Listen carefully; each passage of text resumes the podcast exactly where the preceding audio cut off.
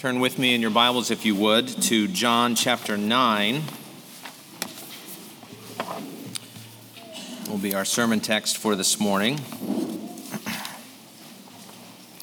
But before we read that, let's pray together.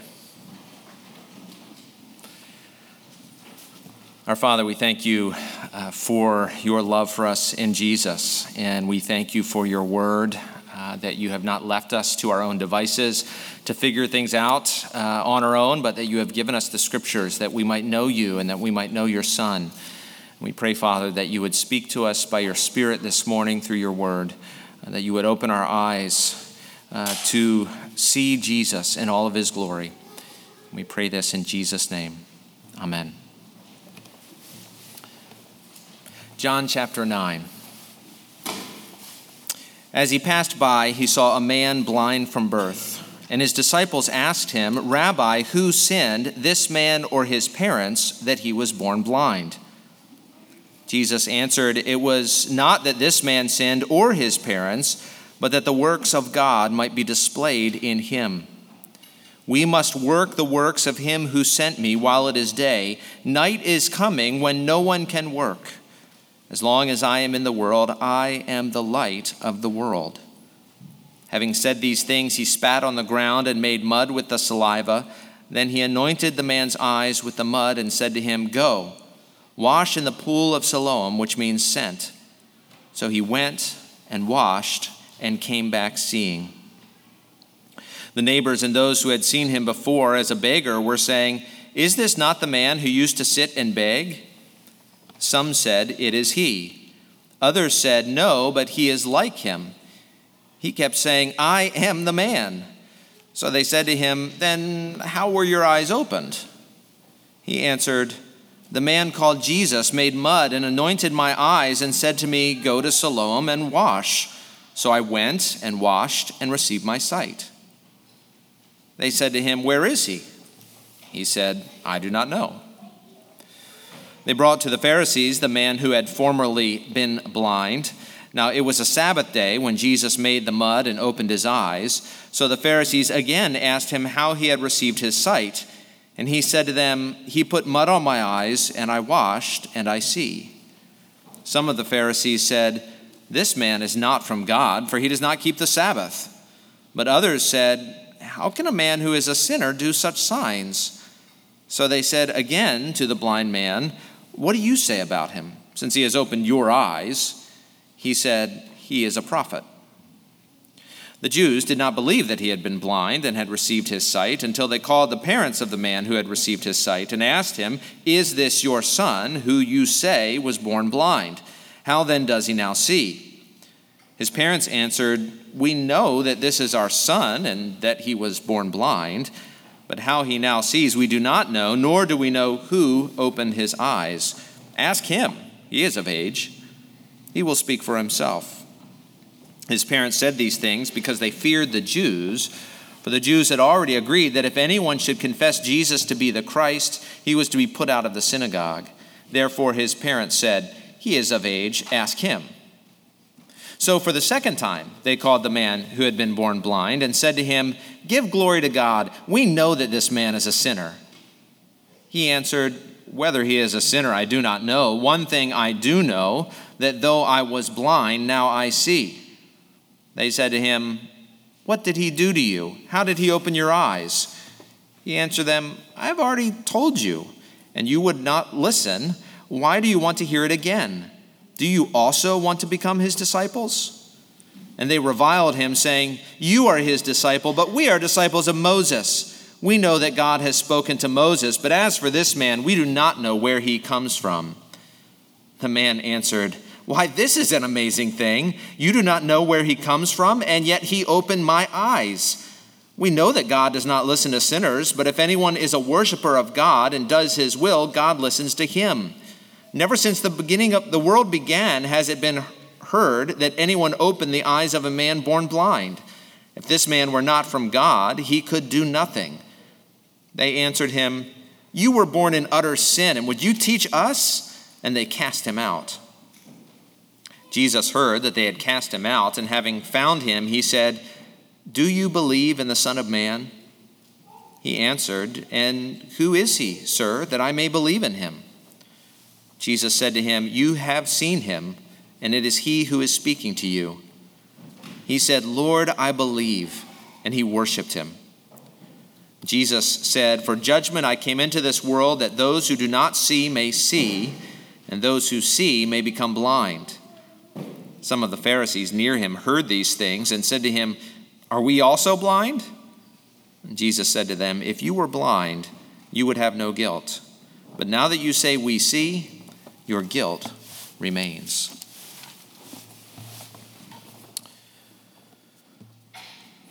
Do you remember uh, in the early 90s when stereograms were big? Uh, I know, even if you were around, you were around, you're thinking, what's a stereogram? Uh, they, they were called magic eye pictures, and you stared at what looked like an abstract mess, and eventually a picture just appeared out of nowhere. Uh, to be honest, I don't remember if I've ever seen one. Uh, and when I tried just recently, I couldn't make it work either.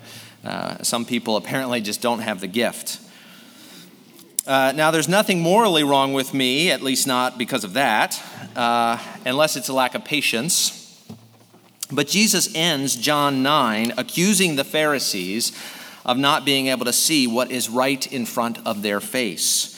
And he says, because of that, their guilt remains. Uh, this is not the only time Jesus accused the religious leaders of his day of being blind. Uh, in Matthew 15, 14, Jesus says of the Pharisees, Let them alone, they are blind guides. And if the blind lead the blind, both will fall into a pit. In Matthew 23, 24, Jesus says to the scribes and Pharisees, after calling them hypocrites who focus on small religious rituals but forget about the weightier matters of justice, he says, You blind guides, straining out a gnat and swallowing a camel. Now, in both Matthew 15 and Matthew 23, the issue is the religious leaders' misplaced focus on ritual rather than morality. And not that that is absent in our text this morning, but the main issue here is they are unable to see Jesus. Jesus has been with them for some time, teaching them in their synagogues and in the temple, but they still can't see him for who he is. But unlike physical vision problems and the man born blind in this chapter, their blindness is culpable. Again, verse 41 Jesus says, If you were blind, you would have no guilt. But now that you say, We see, your guilt remains. You see, unlike the, the physically vision impaired, the religious leaders are blind to their blindness, which is about as blind as you can be. And we will see in this story four things which blur our vision uh, looking to rules, looking to other people, looking down on other people, and looking to intellect. On the other hand, if you want Jesus to come into focus, you must see your sin, accept rejection, admit your lowliness, and embrace the folly of the cross. Uh, now, we began looking at this chapter last week. You may remember we focused in on the first seven verses. In those verses, Jesus and his disciples are passing by. Jesus sees a blind man. He takes note of him. Uh, the disciples notice him too, but their thoughts immediately go to blame and judgment. Verse 2, they say, Rabbi, who sinned, this man or his parents, that he was born blind? And Jesus patiently tells them it was neither this man nor his parents. Uh, that is, the cause was neither of these things, but the purpose, the opportunity, was that God's works might be seen. And then Jesus proclaims himself to be the light of the world. He makes mud with his spit, anoints the man's eyes, and sends him off to wash and be healed, which is what happens. The man born blind goes, washes, and comes back seeing. Uh, before we jump into the details, though, of what happens next, I want you to, to notice actually the structure of this story. Uh, in, in verses 8 through 12, John establishes the fact of the miracle. Uh, and then in 13 through 17, the Pharisees debate, uh, the, debate it with the formerly blind man. Then in 18 through 23, John again establishes the fact of the miracle, this time talking to the parents. And then in verses 24 through 34, again, the Pharisees debate it with the formerly blind man, back and forth. And then verse 35 through 41, we get kind of a twofold conclusion how things turn out with the formerly blind man and how they turn out with the religious leaders. And John is, is very concerned that we realize there is no doubt here that this was a, confirmed miracle. The man was born blind. He had been blind until adulthood. His parents say in verse 23, he is of age. He, he had been a known beggar on the streets, and now he has regained his sight. And so John is going to show us the, the facts, and then he's going to show us the Pharisees ignoring and perverting those facts. Uh, you, you, may know uh, uh, the author Paul Tripp. He's fond of saying, Man does not live by the facts of his experience, man lives by his interpretation of those facts. And that's what, we're, what is going on here. The Pharisees' interpretation clearly distorts the facts as we will see them. And the question for us really is do our presuppositions and preconceived notions similarly distort the facts? Can we see Jesus for who he is? And if not, what is it that's getting in the way? To look at the evidence and not see God is like wearing joke glasses, which obscure rather than correct your vision. And so, is your vision blurry? What gets in the way of you seeing Jesus this morning? First, looking to rules rather than seeing your sin.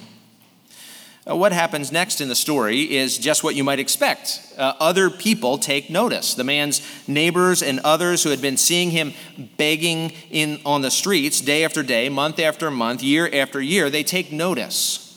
And you, you may know that in Greek, the, the way questions are formed implies an expected answer, yes or no. And the question in verse 7 is formed with the expectation of a yes answer.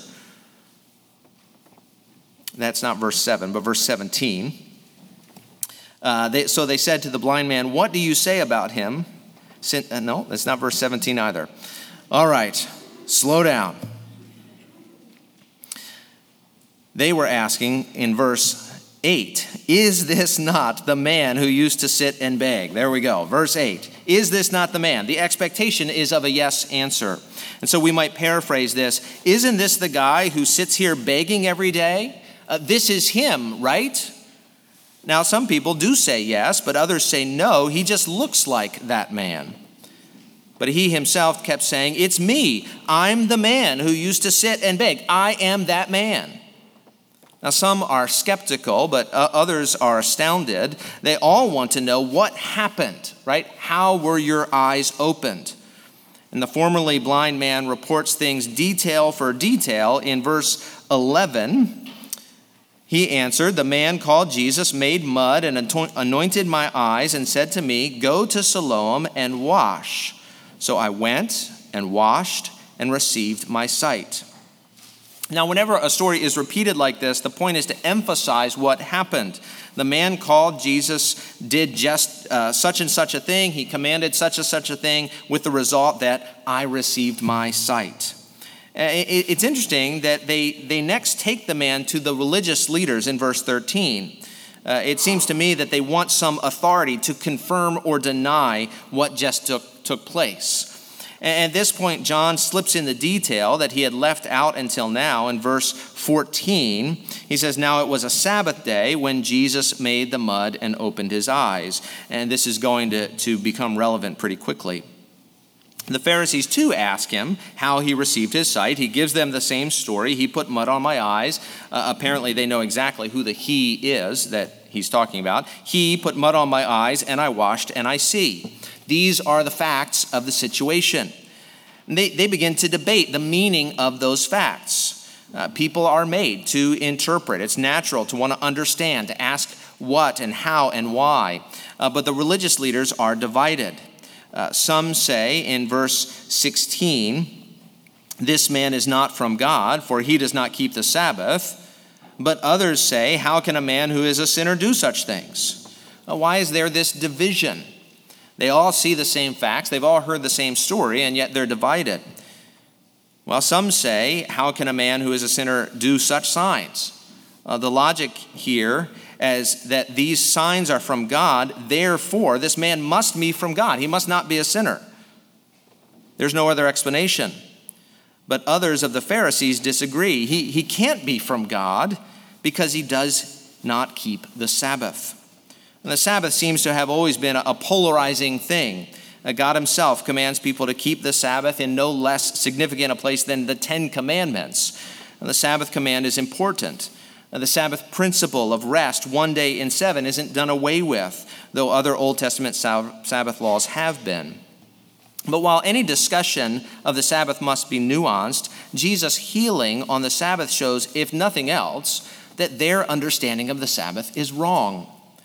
And their rejection of Jesus shows that they see the Sabbath as a means of self advancement, right? They see the Sabbath as a means of being or becoming right with God. Their sense of identity comes from keeping this law, from how they live. If I do this, then I am right with God.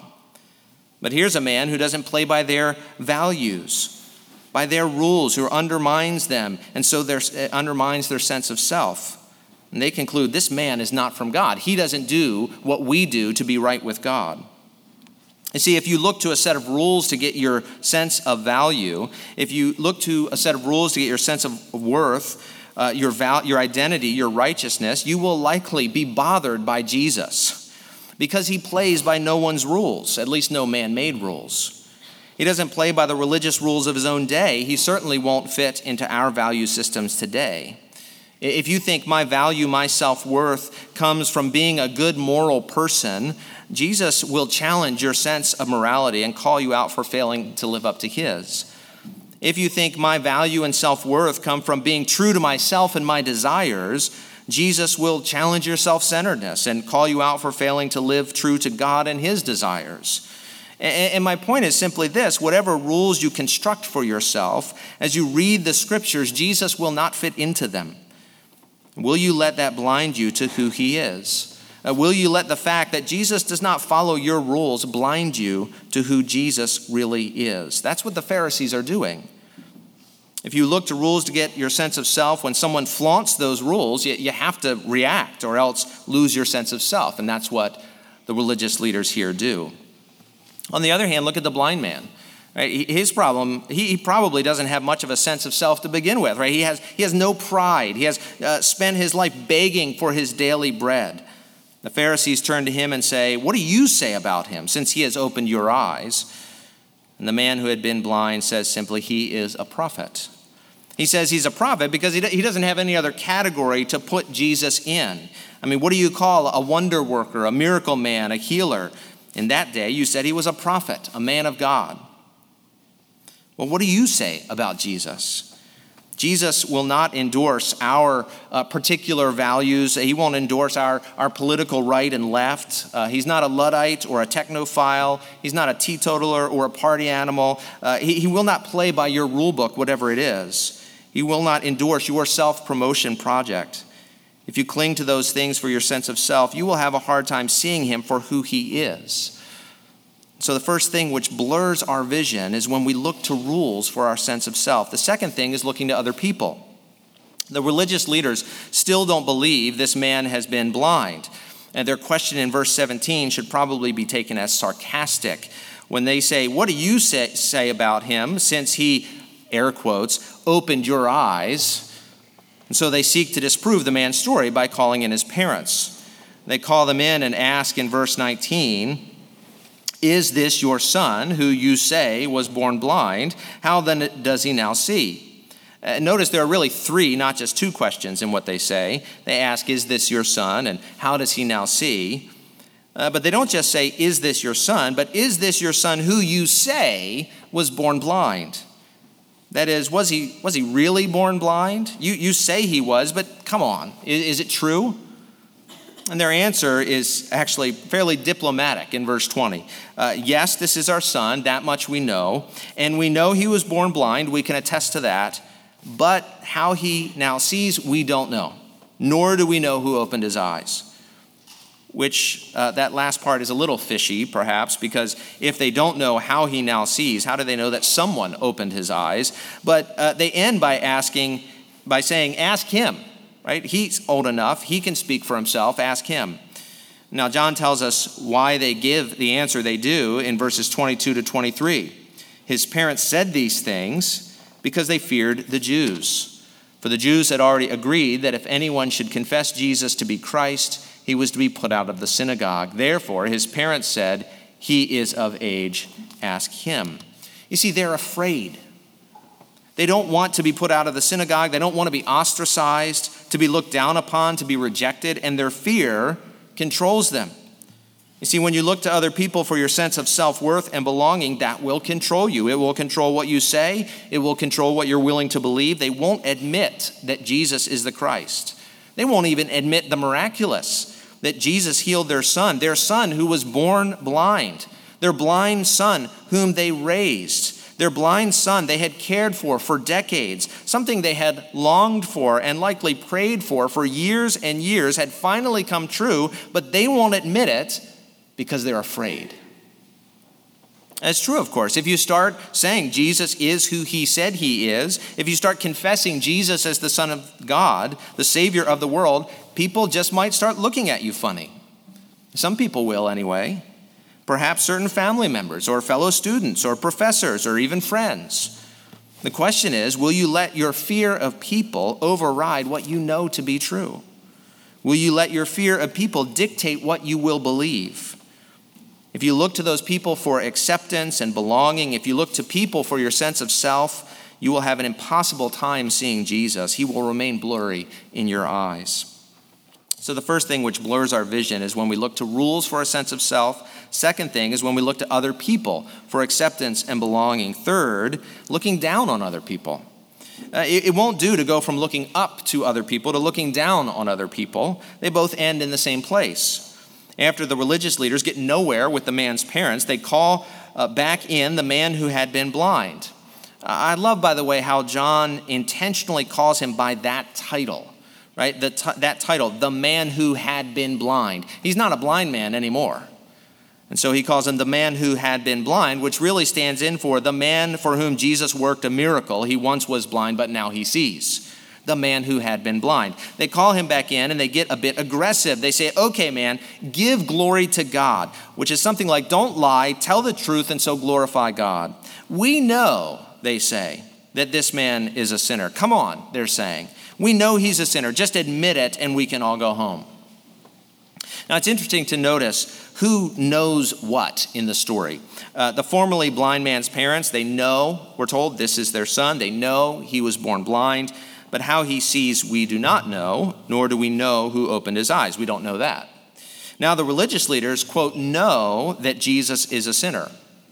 Uh, really? Right? How, how do they know that? Uh, hint, for them, uh, it goes back to the Sabbath. Uh, but the formerly blind man does not take the bait.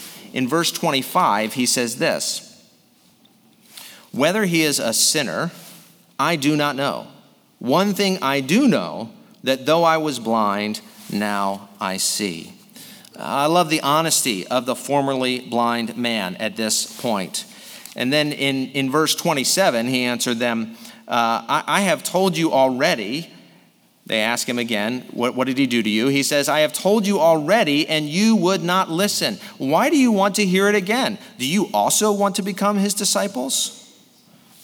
Okay, perhaps it's not honesty. Perhaps he's being a bit cheeky. Uh, he knows they're fishing for holes, he's uncovering their dishonest motives.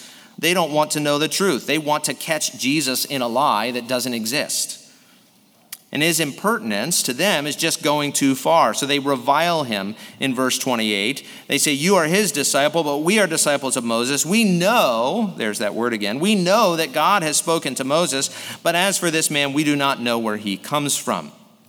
Now, it's funny that that's what they say because that is what Jesus has been talking about for chapters that Jesus came from God. He keeps telling them, but they refuse to listen.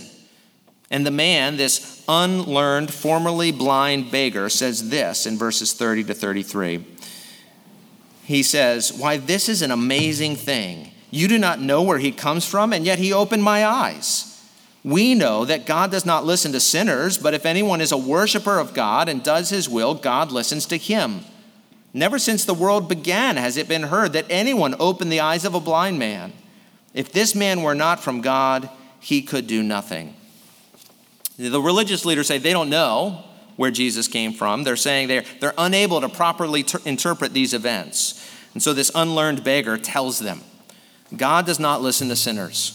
Uh, the, the belief in that day, and we'll see it elsewhere in John, was that miracles were the result of God answering prayer, which is pretty solid, right? In general, there is no power in the individual. So if something miraculous happens, it is because God answered prayer. But God won't listen to someone living in sin. Uh, the, the formerly blind man doesn't mean someone who has sinned. That would be all of us. Uh, and though Jesus is sinless, that's probably not what this man is saying. He's just saying if Jesus were someone living in sin, God would not have answered his prayer. But God did answer his prayer. The conclusion then should be obvious to everyone. Jesus, in some way which the blind man doesn't fully understand yet, is from God. Now, how do they respond? You would think maybe the religious leaders would say, Oh, thank you so much for your wisdom, formerly blind man. We appreciate learning from your humble take on these things. Or even, uh, that's an interesting perspective, and, and we're glad to dialogue with you, but, but we respectfully disagree. Either way would be better than what they actually say, which is, You were born in utter sin, and would you teach us? And they cast him out. Their conclusion of the question about the man born blind is that whoever's fault it, it was, he is born in utter sin. Their conclusion is to judge him, to look down on him, to condemn him. They will not listen to his arguments, so they dismiss his person. For the religious leaders of that day and many days, righteousness or holiness is gradated you know, she's more righteous than you, and I'm more righteous than her, and this other person is the most righteous of all. And we get our sense of self by comparative righteousness. This allows us to ignore the ugly facts of life by dismissing the person as less than. And that's what they do, they just dismiss this person. Today, the temptation for people on, on the right and the left is to look down on other people, right? The people on the right look down on the left, the people on the left look down on the right. You don't just disagree with someone, you disdain them. And once you've disdained them, you can dismiss them. I don't have to deal with your arguments. I don't have to face the fact that I might be wrong and you might be right. I, I simply disdain and dismiss. It was no different 2,000 years ago. You were born in utter sin. Would you teach us? Away with you. I've, had, I've heard enough. Except nowadays, we don't have to cast someone out of the synagogue. We just unfriend them on Facebook or delete them on social media. We cut them out of our lives without even having to confront them. So, the first thing which blurs our vision is when we look to rules for our sense of self. The second is when we look to other people for acceptance and belonging. The third is when we look down on other people to bolster your comparative righteousness. And the fourth is looking to our intellect. The story concludes with two endings, really one for the humble and the other for the proud. The humble is, of course, the man born blind. Humble because of his condition, first and foremost, but he also shows himself to have humility. The proud, on the other hand, are the religious elite, and we'll deal with them first.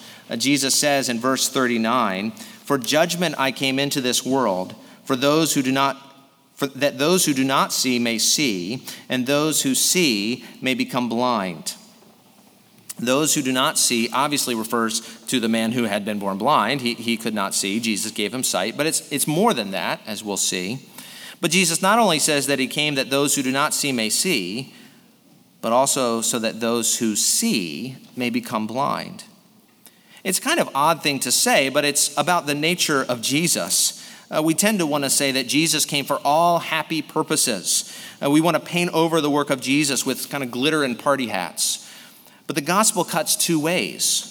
And Paul puts it like this in 2 Corinthians 2. He says, For we are the aroma of Christ to God among those who are being saved and among those who are perishing. To one, a fragrance from death to death, to the other, a fragrance from life to life. The same gospel, the same Christ saves and destroys, builds up and tears down. multiple times in Scripture, we are told that God opposes the proud, but gives grace to the humble. At one point, Jesus is eating at a house with many tax collectors and sinners, and the religious leaders grumble at Jesus' disciples. And Jesus responds Those who are well have no need of a physician, but those who are sick. I have not come to call the righteous, but sinners to repentance. And notice what this does it forces the religious leaders, the people around Jesus, you and me, to put ourselves into one of two categories. We are all either sick or well, sinners or righteous, blind or seeing. If you claim to be well, righteous, and seeing, then you are claiming to have no need of Jesus. The worst judgment possible for such pride is for Jesus to leave you to yourself. But if you see that you are sick and blind and sinful, Jesus came to make you well, to give you sight, to bring repentance and forgiveness. Some of the Pharisees hear Jesus' words about the blind seeing and those who are seeing becoming blind, and they respond, Are we also blind? Uh, it's not really a question. They're, not asking about the facts. They're asking about Jesus' claim, right? Are you calling us blind, Jesus? Is that what you're saying? They are claiming to see, right? Contrary to what Jesus says, and Jesus knows that, which is why he responds If you were blind, that is, if you were to admit you were blind, you would have no guilt. Not no guilt at all, that's not what Jesus is saying, but on this issue. But now that you say we see, your guilt remains. Jesus is saying your blindness is culpable because you refuse to admit it. Just admit it, but they won't do it. If you refuse to admit you might be wrong, you cannot learn and grow and become better. Being blind to your blindness is the worst blindness that there is. But that's what pride does it blinds us to our blindness so that we think we see, we think we are well, we think we are righteous. If you get your sense of self from, from being good, or from other people's opinions of you, or from comparative righteousness, or from your intellectual position because you have it all figured out, you will struggle to see Jesus for who he really is. Your own supposed righteousness will get in the way. Jesus' hearers had pride with respect to their law keeping, their reputation, their comparative righteousness, and their intellect, and their pl- pride blinds them to their blindness. But how then, you ask, how, how do I see Jesus? How do I get to that place? Well, verse 35. Verse 35 Jesus heard that they had cast the formerly blind man out, and having found him, he said, Do you believe in the Son of Man? Now, the formerly blind man, once despised because he was a blind beggar, now rejected because of his testimony to Jesus, he responds in humility to Jesus' question in verses 36 and 37. He's, he answered, And who is he, sir, that I may believe in him? Jesus said to him, You have seen him, and it is he who is speaking to you. And the man responds in worship, Lord, I believe. And he worshiped him. See, if you want to see Jesus for who he is, if you want to see yourself for who you are, or the world for what it is, come to Jesus, the Son of Man.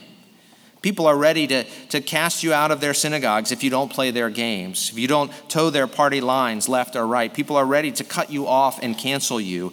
But Jesus already said in John 6 37, All that the Father gives me will come to me, and whoever comes to me, I will never cast out. Jesus said to one church in the book of Revelation, He said, For you say, I am rich, I have prospered, and I need nothing, not realizing that you are wretched, pitiable, poor, blind, and naked. And Jesus counseled them there Buy from me gold refined by fire, so that you may be rich, and white garments, so that you may clothe yourselves, and the shame of your nakedness may not be seen, and salve to anoint your eyes, so that you may see. And Jesus is saying, if you want true riches, true glory, true sight, come to me. How can he make such an offer? Well, because he did not come with pride. He neither feared men nor looked down on them. He was the one person who perfectly kept the law, but he did not disdain the sinful, the lowly, and the broken. Rather, he sympathized with sinners. God became man. The Holy One walked with the unclean. The righteous one ate and drank with the unrighteous. The great question about human brokenness and human sin is not where did it come from, but what is to be done about it. It is not a question about its cause, but about its purpose. And Jesus says the great purpose is to display the works of God, and that is what Jesus did. He came to display the works of God in the cross. And in humility, he gave his life for sinners. He suffered and died for those who did not deserve it, for the sick, the blind, and the sinful, to make us whole, open our eyes, and forgive our sins. If you want Jesus to come into focus, see your sin for what it is. Accept the rejection that often comes with that. Admit your lowliness and embrace the folly of the cross. And Jesus says, Whoever comes to me, I will in no way cast out. Let's pray. Our Father, we do pray that you would give us eyes to see Jesus for who he is, that you would help us to come to him and cling to him. We pray these things in Jesus' name. Amen.